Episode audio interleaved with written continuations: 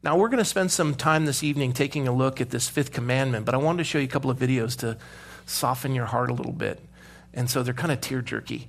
Uh, the first one I want to show you is uh, it really touched me. As you guys know, my dad had Alzheimer's for 15 years, and uh, he passed away last year. And I had some very profound moments with my father in the midst of the later stages of Alzheimer's where you think a person's life is irrelevant. And you've heard the story that I've shared about um, this cataclysmic meeting that had to occur. My mother was dying of cancer. The surgery was botched. We knew she was going to pass. So we all had to get together, the four children, to decide what to do with mom. And if we wanted to do hospice, which we didn't think she'd make it to, and if we wanted to move her into a place next to my sister's, we all had to get together to decide this. And so we gathered, and my sister Gretchen was in charge of my mom's financial directives. My sister Nancy was in charge of her health directives. My older brother Lauren, the oldest of all four of us, um, lived out of the town, so mom didn't entrust him to anything. And I'm the youngest, so and I'm busy, so I didn't get any responsibility yet, anyways, which you never give to the youngest child. And uh, and so we all had to gather for this meeting. Now, my sister Gretchen, um, who's a lesbian, was livid with me because. Uh, time before this inevitable meeting, she'd asked me to officiate a wedding for her. And I said, I can't do it. It's against my ecclesiastical orders, and I, I just don't believe in it. And she, she came unglued, and our, our relationship was tenuous at best. It was awful. And I knew that this meeting was going to be touchy because I had been engaged with a number of things, and I, I, I wasn't fully involved with my folks, and she was taking the brunt of it, which she took upon herself willingly.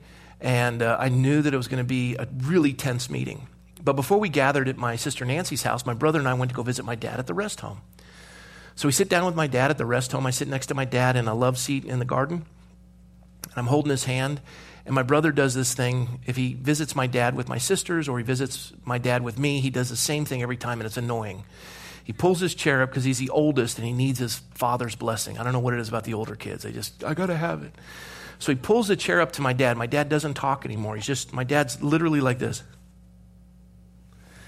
And my brother pulls a chair up right to my dad and lifts his head. And I'm holding my dad's hand. And I know what my brother's doing. It's irritating. He lifts my dad's head and he goes, Dad, I'm Lauren. Can you say Lauren? I'm your oldest son, Lauren. And while he's doing this, I'm irritated. I'm rolling my eyes. I'm just frustrated because it's like trying to teach a pig to sing. It annoys a pig and it's a waste of your time. So I can't correct him. And I'm holding his hand and he's doing this mantra, and my dad squeezes my hand. I think, oh, that's sweet. My brother keeps doing it. My dad squeezes my hand again, and I get it. It's like the Lord spoke to me. And I, I, kissed my dad. They just shaved him, so he just his cheeks were so soft. His hands were beautiful. He's a carpenter, amateur carpenter, as a hobby. His hands were just some of the most beautiful hands. And I kissed him, and I hugged his neck, and he smelled so good. He'd just been bathed. And we said goodbye. We got in the car and we came back for the inevitable meeting. So we sit down. My siblings are on the other side of the table. My sister Gretchen's directly across from me. My other two siblings are here, and I'm right here. And my sister comes unglued from zero to angry. And she says, You don't love mom. You don't love dad. You don't love me. You don't care about this family. And she's just unleashing on me. My other siblings are kind of scooting away from the nuclear explosion. And in the middle of my sister's tirade, I go, Gretch, dad talked to me today. And it flusters her. She goes, He doesn't talk. And my brother goes, I was there. He didn't say anything. I go, He did. You weren't listening. And Gretchen loves my father. And Gretchen said, What did he say? I said, You know when Lauren does that mantra, I'm Lauren. Can you say Lauren? And both my sisters are like, Yeah.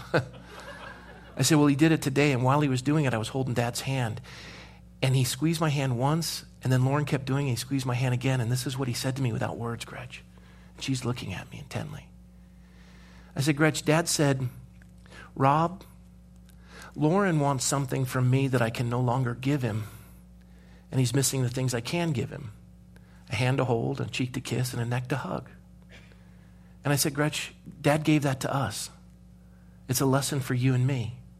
There are some things you'll never be able to give me, and there's some things I'll never be able to give you, but don't miss the things we can give each other. I've never missed your birthday. You know I love you. I went through the whole list of them. She started crying. I started crying. Big hug everything was settled, and we learned that from a man in the latter stages of Alzheimer's. And, and parents have something to teach you in life, no matter how bad they are. Something, sometimes they can teach you what not to do, and you honor them. Honor doesn't mean you have to love them, it just means you honor them.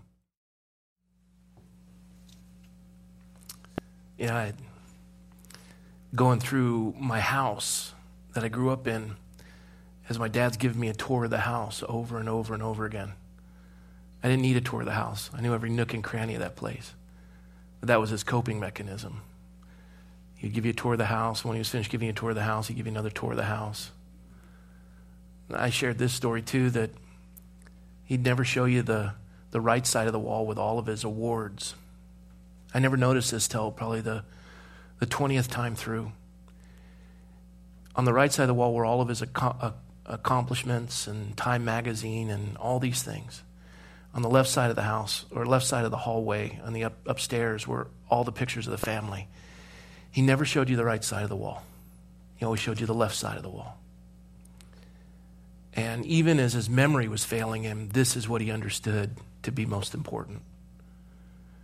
And, and I, I think if we get back to this concept of honoring, we're going to be in a better place. Ecclesiastes 12:13 says, "Fear God and keep his commandments, for this is the whole duty of man." So if we understand the fifth commandment in our relationship with the Lord, who is our Father, we obey him. You honor someone by obeying them. And the first sin in the Garden of Eden was to question God's authority. And if you, you start to question that authority, and, and we'll go into the deeper nuances of it because I'm not, uh, there, there, God says to, to honor your, your father and your mother. And you honor them, but if they ask you to be contrary to your relationship with your father in heaven, and your parents say to you, go and steal, or it's okay to watch pornography, you don't do that. You have a greater relationship with your heavenly father and, and he'll, he'll protect you in that regard. But in this place, you know, as it's possible with you, do it. Um, life is enjoyed best under authority and accountability.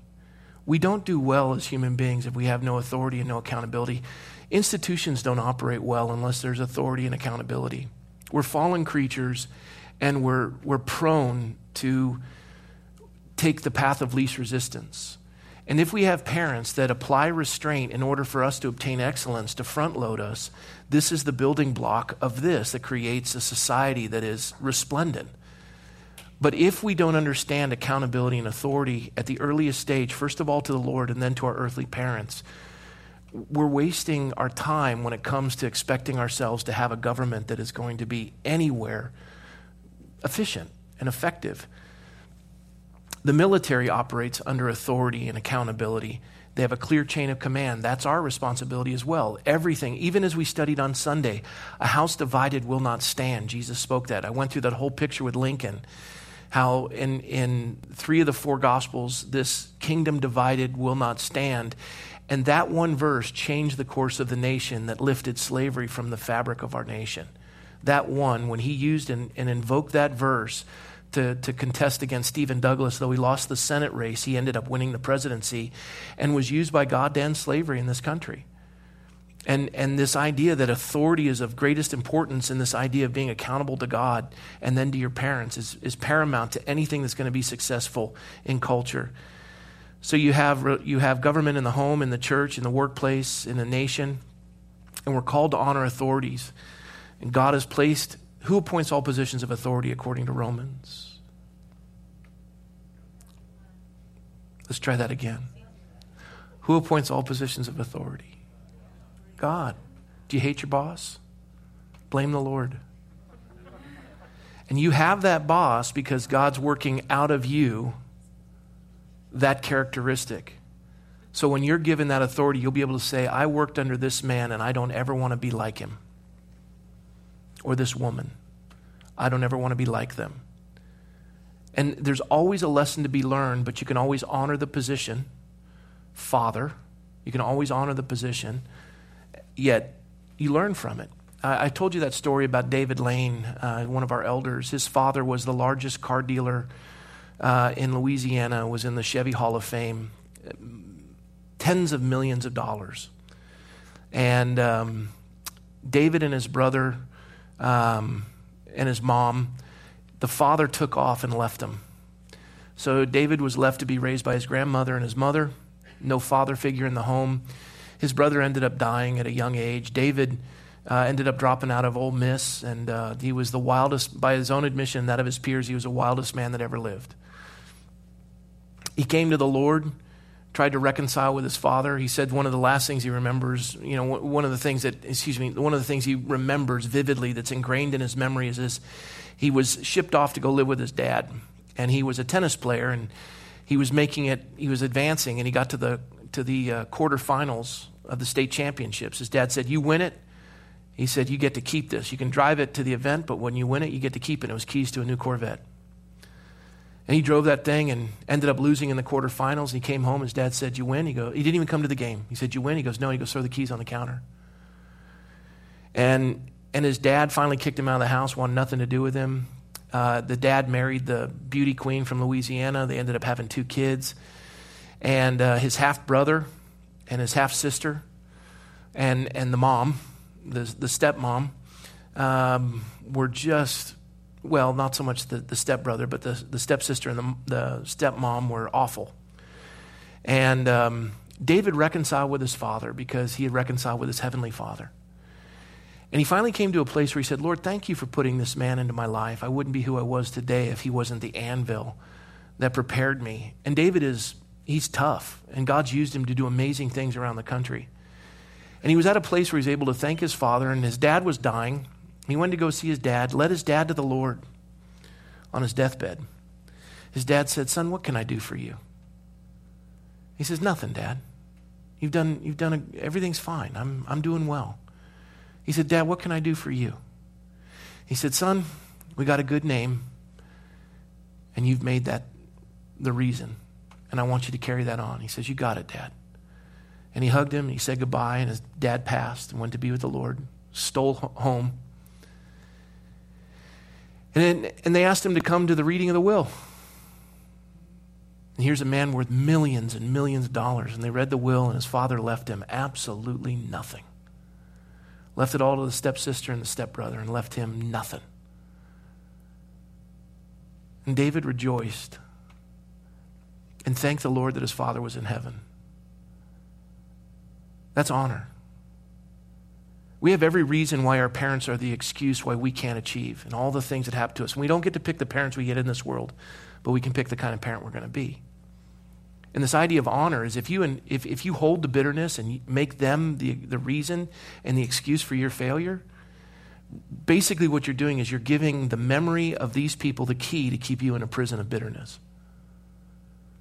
Instead of just thanking the Lord that, that He provided an anvil in your life that you can glean from their mistakes and learn and move forward and be grateful. And you honor them that way. My dad didn't know the Lord until latter years. I had the privilege to lead him to Christ. He didn't know the Lord. I remember I went to him, my girlfriend was pregnant, and I said, You know, we're getting married. He said, No, you're not. You have her get an abortion and you go on with your life. And I said, Dad, I can't do that. It's against what I believe in. And he said, Son, look where your beliefs have gotten you so far. He didn't know the Lord. He said, She needs to get an abortion. You need to move on with your life. Hey, I can't do that, Dad. He said, Let me make this clear. You marry that woman, give birth to that child, you'll never step foot in this house again. And my mother was nodding in agreement. I said, Okay, I, I love you and I'm going to miss you. And I walked out. And that was instrumental because I honored this father and I honored my father by walking out. And God blessed both of them that through that my mother confessed of ha- having had two abortions between my sister and myself and that I was to be aborted. And she shared all that with me, and that was the impetus that led her to Christ as she had confessed that to a priest, Father Murphy. And, and on her deathbed, she'd shared a number of things with me in relation to that, and it led my dad to the Lord. And I can say that as I look back, I'm not bitter at my dad for the counsel. Why would he have given me that kind of counsel? Why, why do you think my dad would have given me that kind of counsel? He thought it was the best thing. In, in what he knew, he thought this is the best thing to protect you. I can't fault him for his limited knowledge, even though it's ingrained that we all know right and wrong. But somewhere along the line, he thought that this was practical. And, and as we reflected over the years, his heart started to change. And, and this is that idea that you honor your, your father and mother, and it'll go well with you, you'll live long on the earth. Uh, 1 Peter chapter 2, verse 13 says, Submit yourselves for the Lord's sake to every authority instituted among men, whether the, to the king as a supreme authority or to governors who are sent by him to punish those who do wrong and commend those who do right. Hebrews 13, 17. Obey your leaders and submit to their authority. They keep watch over you as men who must give an account. Obey them so that their work will be a joy, not a burden, for that would be of no advantage to you. Uh, even in Jude 6, it says, And the angels who did not keep their positions of authority but abandoned their own home, uh, these he has kept in darkness, bound with everlasting chains for judgment on the great day. Even angels understand authority. And, and this, is, this is that idea that God places authority and accountability because man has fallen and needs it. And if the primary authority is the Lord, and we as parents build this, now let me just say this. One of the reasons why kids don't honor authority is because you're talking out of both sides of your mouth.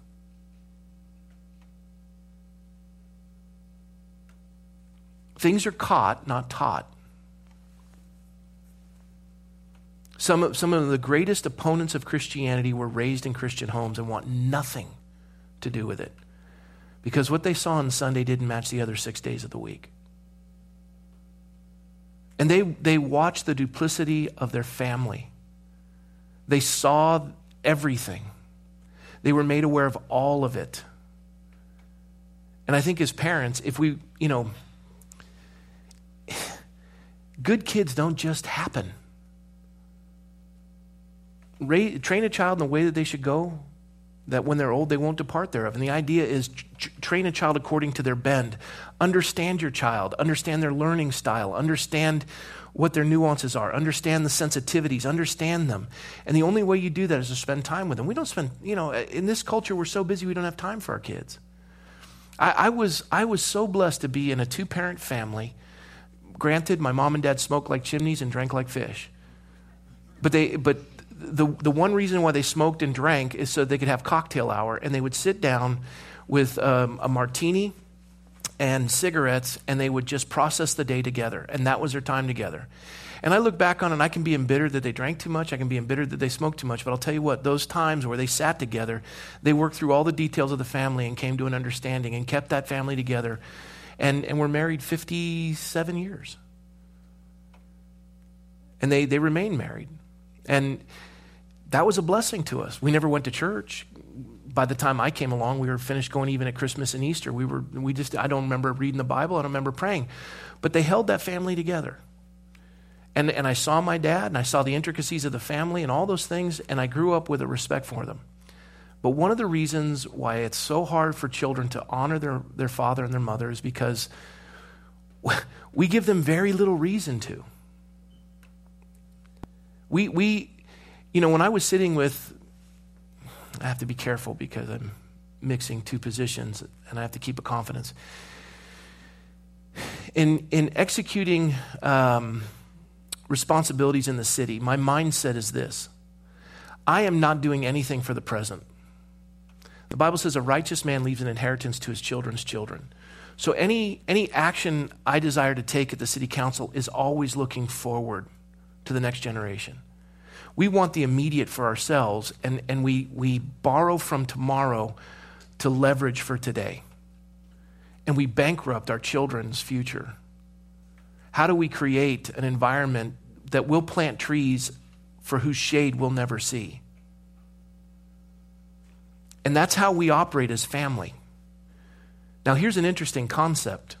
We now are in the age where we have what's called the pig and the python, that after the baby boomers, we had this enormous birth of children. And, and this, you, you can see it, it's like the, the python swallowed a pig, and this lump of births is just passing through the pig, right? And then it goes into eternity, right? And, and this, this so, so if you followed the pig and the python, you wanted to get starter homes and you wanted to do it before the wave came in. And then all of a sudden, these boomers needed starter homes. And then you, you invest and start building mid level houses, and they move into that. And then you, you, you project the, the pig and the python moving here, and you want to get McMansions because they're now coming into money.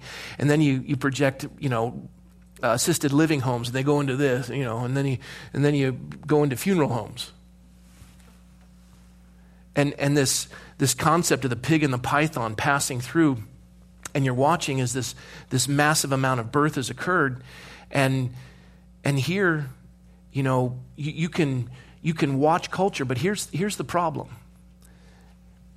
We're now in this season where we farm our family into rest homes. And I'm not, listen, I'm not picking on anybody who's put their parents in a rest home. We did that.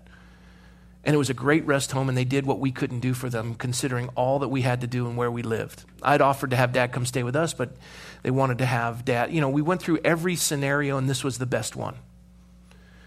But why is it that God says, be fruitful and multiply? What does be fruitful and multiply mean? Procreate, have kids. And, and what are kids? A burden? Or what does the Lord say of kids? I'm sorry? They're a blessing from the Lord. The, the joke is the definition of a father is a man who carries pictures of his children in his wallet where his money used to be. They're expensive, right? I mean, think of all the trips Michelle and I could have taken if we were dinks, dual income, no kids. I mean, all the properties we could own, all the things we could do. But I'm at this stage where we're watching one after another move out, and the nest is getting quieter. And you're, you're looking at each other going, What are we going to do when they're gone? We're going to have to like talk to each other. But, but as you watch this, why is it that the Lord says, be fruitful and multiply? Because he wants to overpopulate the earth and ruin all of our resources or our future. I got five kids. Guess what? I have a retirement if I take care of my kids. If they've if if if I've given them a good example, raise them in the love and the admonition of the Lord, We've held this form of government together. They have been impressed by it deeply. They've come to have a relationship with the Lord, and all five of my children walk with God. I get to the stage where I'm no longer capable. What do I have waiting for me? Five kids that love mom and dad. That's kind of a cool thing because at that stage, when I'm ready to wind it down, they're just coming into their financial strength if they keep these promises. So now it'll, it'll go well with you. You live long on the earth. I learned that from my folks, and I taught my children, and here I am, and now they're there to help. And this is the provision because we've cared for them, they care for us. And that's the way it's supposed to work, but nowadays we get them as far away because they're no longer useful. And I'm starting to realize that at 52, almost 53, that, you know, your teenage sons don't have time for you. I got muscles now, and the girls are interested in me, and I don't have time for you. And uh, you're getting a little flabby, dad, and, you know, I'm thinking, okay, all right, buddy, you'll get yours. but, but early on, they were dependent on you for everything, and now they come to a place where independence starts to come, and you become insignificant. And they kind of cherish that moment where, hey, I don't need you anymore, and they kind of let you know that. It's really sweet that way. And they let you know that. And you come to a place where you go, wait a minute, what about me? Well, that was never the intention because children are only successful in life when we pour into them. If we think children are to make us happy or spouses to make us happy, we got it all backwards. God did not come to be served, but to serve. And you pour into them by serving them. How do you serve them? By example. And then when you get to that stage, they're going to boomerang around and they're going to come to you for those critical moments. Dad, what did you do? I think of those times, some of the most precious times. I was on the Colorado River with my father, and he was tired, and the rest of the, the, the Boy Scout troop went on ahead, and my dad wanted to take a nap, and I let him sleep. He, actually, he was asleep, and they all had to head out, and I didn't want to wake him up. And off they went, and I just waited for him to wake up. He woke up, and he goes, Where is everybody? I said, I, I let him go. He goes, Well, let's get going. We got to catch up with him. I said, Okay, Dad. And they were gone. It was just the two of us. And he just started pouring wisdom. And I started to realize what a precious gift, even at that age, at, at, 15 years of age, I'm paddling this canoe, listening to the man talk about his dad, now he hitchhiked across the country, and all these things I'm taking in. And, and this, is, this is passing on to the next generation, and this is the way it's supposed to be. As we pour into lives, those lives ultimately come back and pour into us. And I would say, set that example. So they want to, you're, you're, you're, you're going to be their boss, but you're also the person they come to for wisdom and connection. And today I got a call, uh, I, I called Don McClure, my pastor. And the minute he picked up, and I know that guy's so busy, he always picks up when I call. Always. Rob, how are you? And he goes down the list of the family. And, and we have this relationship where if I have any question or concern, he pours into me. And, and in a sense, he's kind of this, this uh, in loco parentis, in the absence of my father, he's there. And that's because I served that man. And I served him so well that he never forgot me and never will. And even to this day, we still support his ministry and we care for him, and they're blown away by it. And that's the whole point is set an example. Set an example to your kids that they're going to want to emulate.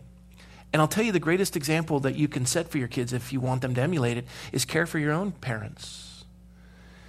If your kids grow up here and you go, my dad is such a jerk. My mother, I don't even want to talk to him. I don't want to see him. I don't. I hate them. Careful. Because that's going in, and you're coming here, and the python is about to pass you. Who's going to hold your hand in the process? Who's going to be with you? And that's, that's why the Lord is establishing this level of government because we're to, we're to set that example for generations, third, fourth, fourth generations. The, pray, the prayer I pray over my boys is God, protect their purity and their innocence, give them a supernatural love for your word, a heart to proclaim it. Um, bless them with a godly spouse and godly kids and godly grandkids for generations to come that they would honor you. And God, give me wisdom to raise them that I would honor you. And I pray that in their presence. And, and, and, you know, I know both of those boys have memorized that prayer. I know that prayer is going to be uttered by them at some stage in their life on their children. Because they're going to look back and see the fruit of, of what we front loaded. So this admonition goes out to parents.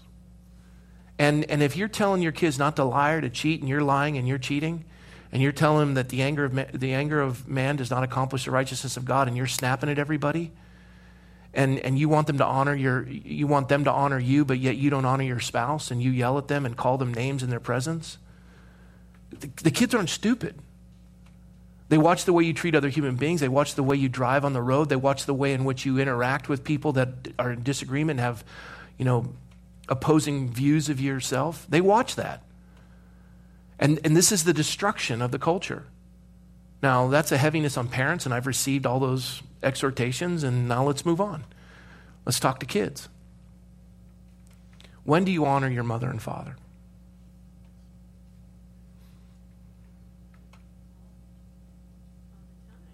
Always. Always. Does that mean does that mean you obey them to do evil? No. The best way you can honor them is to honor the Lord. Walk out when they say, You'll never step foot in here again. I love you and I'm going to miss you. If this is what you're saying, I, I have a greater allegiance to the Lord and that's where I'm going. And God will honor that. But really, think about the things that you can do to honor your parents, even lousy ones. And, and take the illustration of David Lane. For example, if God appoints those positions of authority, look into that and figure out ways to speak kindly of them. I'll give you a perfect example. You guys know some of the greatest world leaders of time. Let's just take two in particular. Let's take Winston Churchill and Ronald Reagan. Churchill's father was a philanderer and died of syphilis. His mother was even worse, and the stories about her are renowned in the Victorian era, where parents didn't even spend much time with their kids, the Churchills were exponentially worse. Churchill's father was just across the street from the Harrow School where he was attending, and his father didn't even want to go over and visit him. His son, you can read the correspondence, his son would write him the dearest of letters, and his dad wouldn't even respond. His dad called him retarded. He said, You'll never amount to anything, you're stupid. And nowhere in any of, of Churchill's writings in his biography, nowhere does he speak ill of his father. And he says, My greatest regret is that I never got to serve in parliament with my father. He never, he never used that as an excuse not to achieve. He said, Okay, this is what I've been given, and I'm going to make the best of it. Reagan, his nickname was Dutch growing up because he looked like a little Dutch boy. They called him Dutch. His father was a shoe salesman, an alcoholic, they moved dozens of times. They were the laughing stock of the community. Reagan remembers as an 11 year old boy dragging his father in from the snow as he had fallen face down in a drunken stupor, and the neighbors looked at it, and it was typical for Reagan's dad to do this. Reagan went and brought his father in, who was freezing, got him warmed up, took care of him. You never, never heard Reagan say one bad thing about his father. Not one. He said, Alcohol troubled my dad's life, which is a true statement. Wasn't derogatory, never never said anything poor about his father, and used that and saw the blessing in it and moved forward. Um, my, I, I, my grandfather died the year I was born, my paternal grandfather. And my dad spoke of Pop kindly. He showed me uh, a Japanese helmet that had a bullet through the top of it that my, my grandfather had killed this Japanese in the Aleutian Islands and he had fought in World War One and was a blackjack Pershing and fought in World War Two. And um, he said he was a car salesman. He sold um, oh, what was the big luxury car back then? Not a Studebaker, Packards. He sold Packards. He said never made much money, and we always struggled. We, you know, he was born in California. We went back to Indiana, where his family's from. We came back out to Los Angeles, and then I was born. And Dad was always traveling. Never saw much of him, but and he said nothing but nice things. I didn't find out later until my aunt, Jean, who was the youngest of the children, told me, she said, Yeah, Pops was a town drunk. And we'd be in the school bus going to vacation Bible school, and we'd be driving over the bridge, and all the kids on the bus would be laughing at the drunk on the bridge, and that was Pops. My dad never said anything like that. I do know that my grandfather died of cirrhosis of the liver. Um, my, my grandmother, I found out from my Aunt Jean, was the tarot card reader, and she was you know, he'd, he'd read everybody's fortunes and palms. And my mother never spoke poorly of, of her father, except for one time. My, my maternal grandmother died when my mother was 17. My, ma- my maternal grandfather, I never knew. I didn't even know his name until I was in my 30s. And it all occurred when I called my mother to tell her that Michelle was pregnant and we had, uh, you know, and, and we had prayed and God told us it was going to be a boy and we prayed about a name and we both put the name in an envelope. And We were going to open it at Christmas. And we opened it at Christmas along with the ultrasound to find out the sex. And we knew it was a boy anyways because God had given us a verse. And, and we opened the envelope and both envelopes said Daniel and the ultrasound said boy. And we were like, God is so in this. And I called my mom and I told her the story and I was just elated and I thought she'd be stoked. And, and uh, she said, No grandchild of mine will be named Daniel. And I go, Mom, did you not hear the story? I mean, this was a move of God. And she said, No, we're not naming him Daniel. And I'm not having this conversation. I don't want to have this conversation. I said, Mom, what you have got. She goes, I'm not explaining. I, I'm going. And she hung up. I called her right back. I go, You're not hanging up. Uh, you got to you you at least owe me an explanation. I mean, I shared with you this God story, and you're shutting me down. You have to give me some explanation. You can't just shut me out like that. I wouldn't do that to you. She said, "I'm going to only tell you this once. What's your grandfather's name?"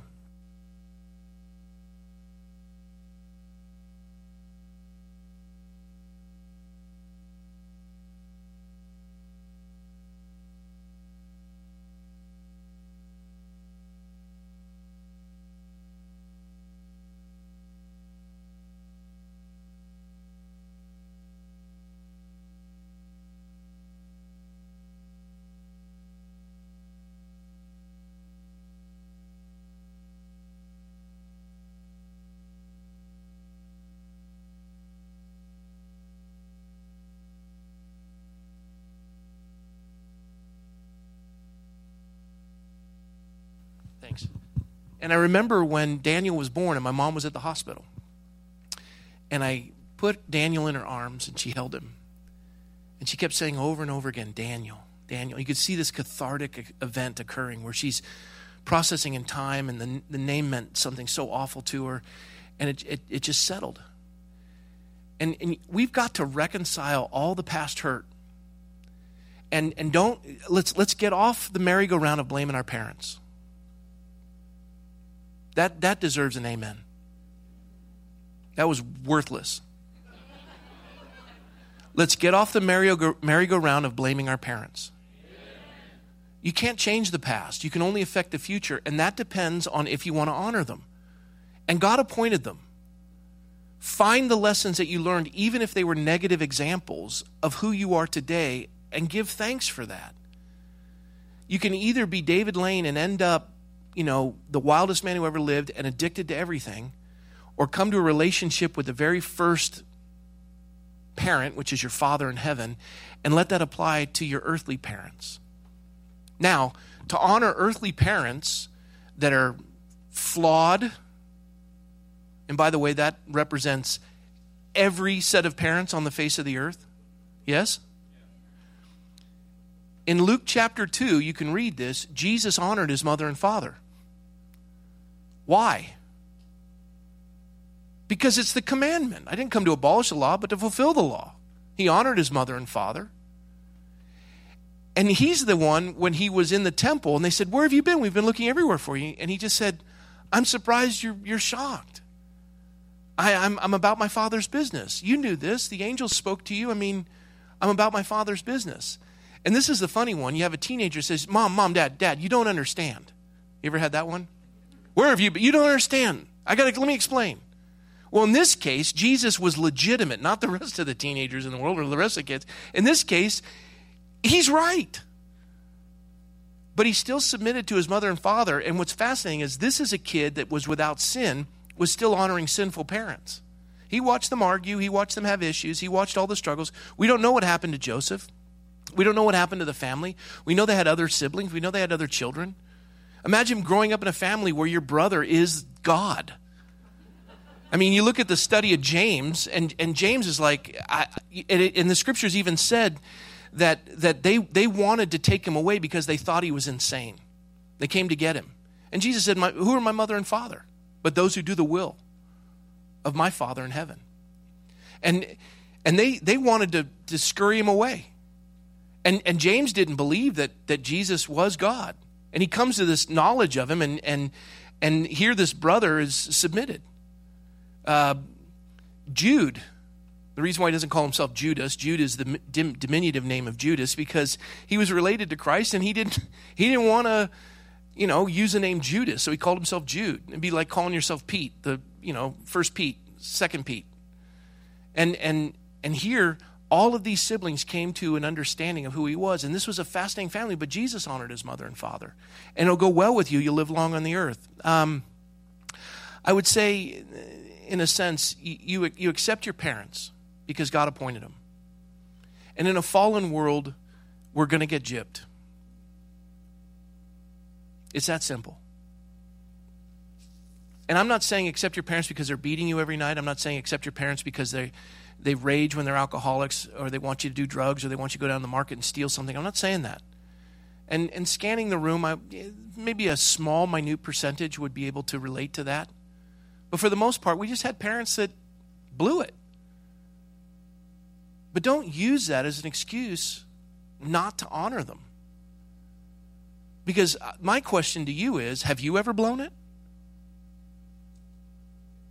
Amen. And blessed are the merciful, for they shall receive mercy. And it does a number when it comes to healing families and restoring that building block to go this way to establish government that's healthy. Um, you accept them, that they're appointed by God, it's who you ended up with, you appreciate them. How do you appreciate your parents? Think of practical ways to appreciate them.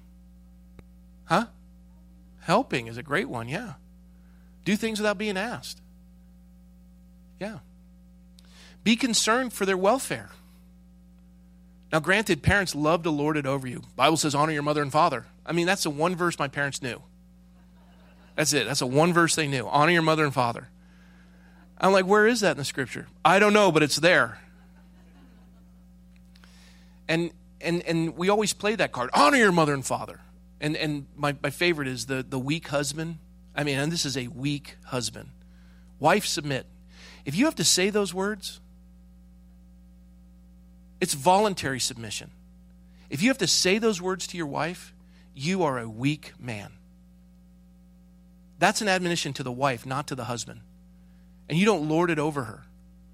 Love, love your wife as Christ loved the church. Christ has never spoken to me that way. It's his kindness that leads me to repentance.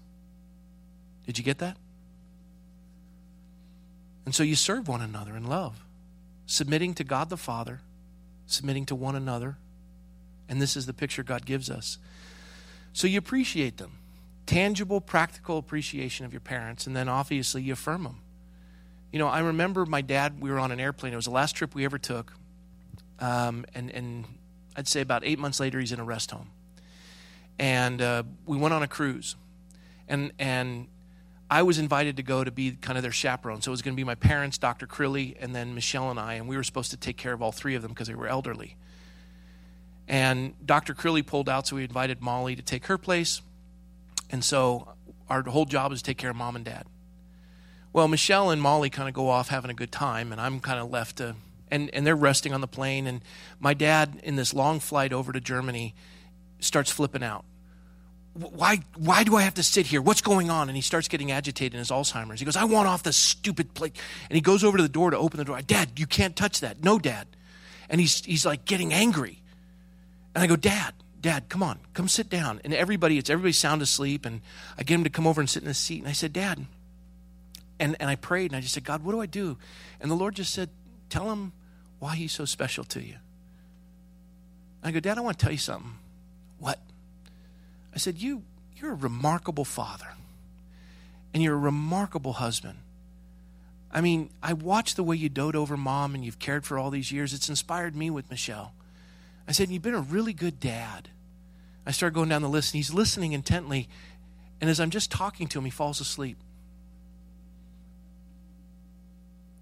And, and I think that these are very practical applications that, you know, you honor them. You honor them. Uh, 1 Timothy 5 says, If anyone does not provide for his relatives, and especially for his immediate family, he has denied the faith and is worse than an infidel or an unbeliever. I mean, when, when, when someone comes and says they have need, the first thing I ask them is, Can't your family take care of you? Because that's the scriptural mandate. Oh, I don't have a great, they're, they're stupid, they're pathetic. I don't. And I'm looking, going, Well, there's a reason why you're in this spot. You have no familial relationship, you have burned every bridge. And, and they're the ones who are supposed to care for you at this stage in your life. You don't have anybody to help you. You've really burned that bridge. There's time to redeem it, there's a chance to fix it. But the Lord commands us as children to care for them. And this is, this is honor. Take care of them when they're older.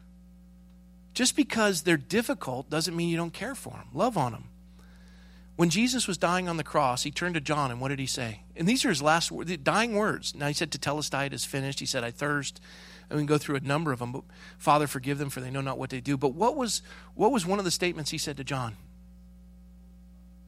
He said, Son, behold your mother, mother, behold your son. He took care of his earthly issue. And I was in Ephesus where they say that, that John brought Mary, and Catholics believe that's where she was translated and she's taken up, which I don't buy, but.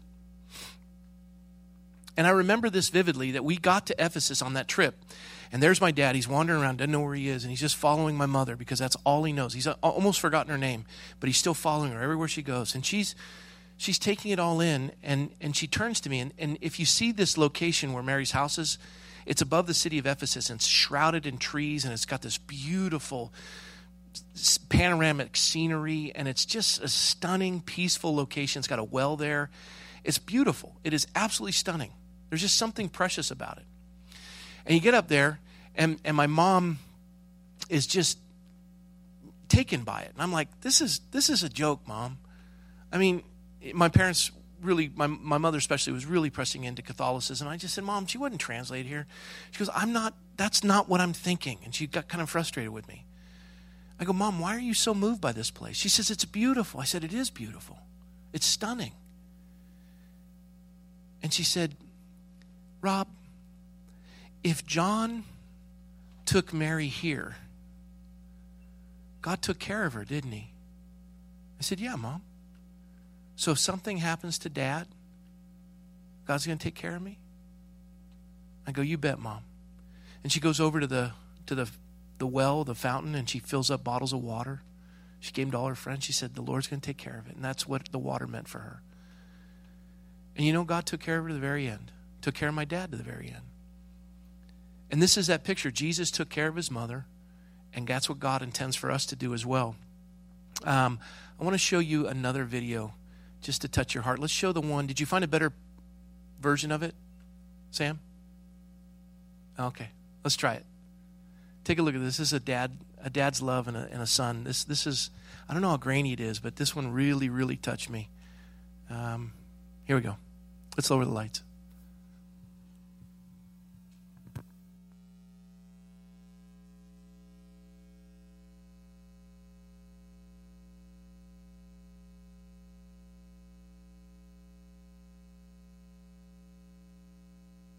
What you're about to see now was a surprise for a little boy whose dad has been in Iraq. The scene is a small town in northwest Washington state. U.S. Navy Ensign Bill Hawes, who spent the past seven months deployed to Iraq, decided to surprise his six year old son, John, at school. John didn't know it till he laid eyes on his dad.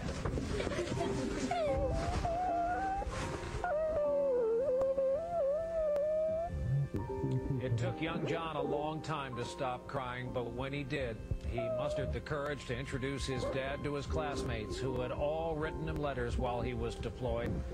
It's tough to take, but welcome home. We're back with more right after this.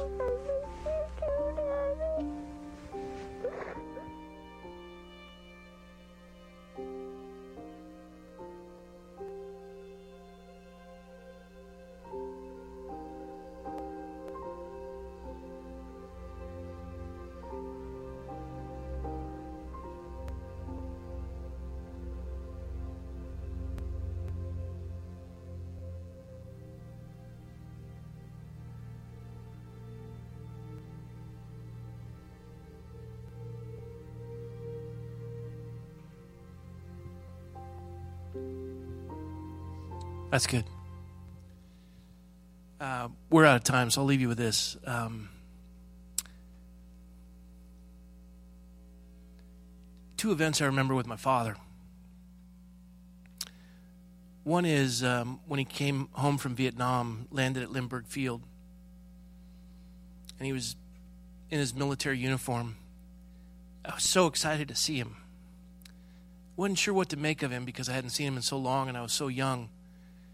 But he gave me a big hug, and I just wouldn't let him go. I remember as we were walking out, somebody spit on him, one of the protesters. My dad, my dad just wiped it off. He just kept walking. I remember being at the Washington Monument when we were stationed in the Navy Yard. We went out there for America Day, and the protesters were out there, and they started throwing stuff. And I remember my dad taking my hand and just putting me behind himself and just standing there bigger than life. And then the other memorable occasion was he was back home. He'd had three tours of Vietnam. Saigon had fallen. The refugees were pouring out. He saw these pictures in the nightly news. My dad said, You want to come with me? I said, Where are we going? He said, We're going to Camp Pendleton. I said, Okay, Dad. And I got in the car with him. We drove from Coronado to Camp Pendleton, I don't know, an hour or so pull through the military base. They give them the salute, the Marines do. We drive through the back roads of Camp Pendleton, and we come to this massive tent city as far as the eye could see tents. And they're all Vietnamese refugees. He gets out and he goes to the front. He gets some directives. They point him where to go. He says, Come on, son. I get out of the car, start walk, walking with him through this sea of Vietnamese. We get to the numbered tent. He goes in, and Captain Nguyen sees him, gives him a hug. First, he salutes him, then hugs him. And Captain Nguyen, his wife, uh, Lon, or no, he, he was Lon, she was Din. She comes out, and my dad had never met her before, and she bows and he hugs her. And they start walking back with us. And I go, Dad, what's going on? He goes, well, this is your new brother and your new sister. They're going to come live with us. They came into the house. I remember uh, Captain Nguyen's wife was cooking, and uh, she was cooking fish. My mom never allowed fried food in the house. She hated the smell of, especially fish. She never cooked fish. And the stench was just unbearable. And it caught fire. And in their town, in their hamlet, you just put it on the ground and kick dirt over it. So she knocked it off and landed on the brand new carpet in the kitchen, burned the. And I'm like, oh no, my mom is going to destroy her. My mom came in and said, let me help you with that, and helped her. Don't worry. And she's just genuflecting and so concerned. And my mom says, it's not a problem. I'm looking bewildered. My mom would have beaten me to an inch of my life. And I, I pull her aside. I go, Mom, why didn't you get upset? She said, Rob, they've lost their country. We can replace carpet. At my mom's funeral, Captain Nguyen had passed, but his five children all had doctorates. Every one of them was named by my mother. All of them showed up to honor my, my mother. And, um, Mrs. Nguyen hugged me, and she kept looking up at me. You've gotten so big. And then when my dad died, they were all there again. That's honor. We've lost it in our culture. And I think if we apply that, the pyramid goes this way. This is not an exercise in futility. This is the building block for all of culture. And, and I think that this commandment, which is the segue into our relationship with each other, begins with our relationship with the Lord. We honor Him, we honor our parents. It'll go well with us, especially in our, in our community and our culture. God will bless it.